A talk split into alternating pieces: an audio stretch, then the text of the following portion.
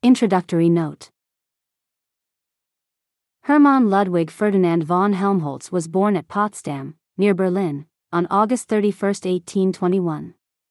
His father was a man of high culture, a teacher in the gymnasium, whose influence ensured to his son the foundations of a broad general education.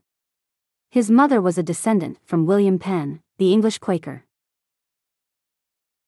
Helmholtz early showed mathematical ability, and wished to devote his life to the study of physics, but practical considerations led him to take up medicine, and he became a surgeon in the Prussian army.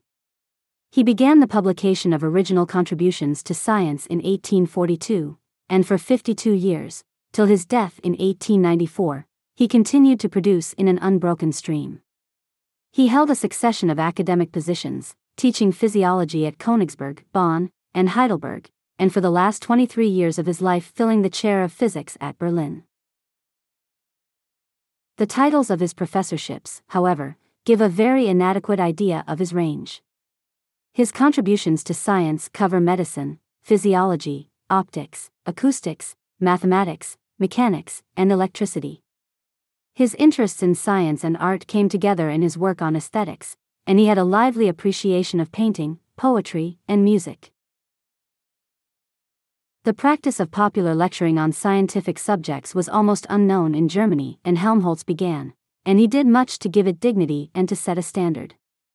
His own lectures, as the reader of the following papers will perceive, are masterpieces of their kind.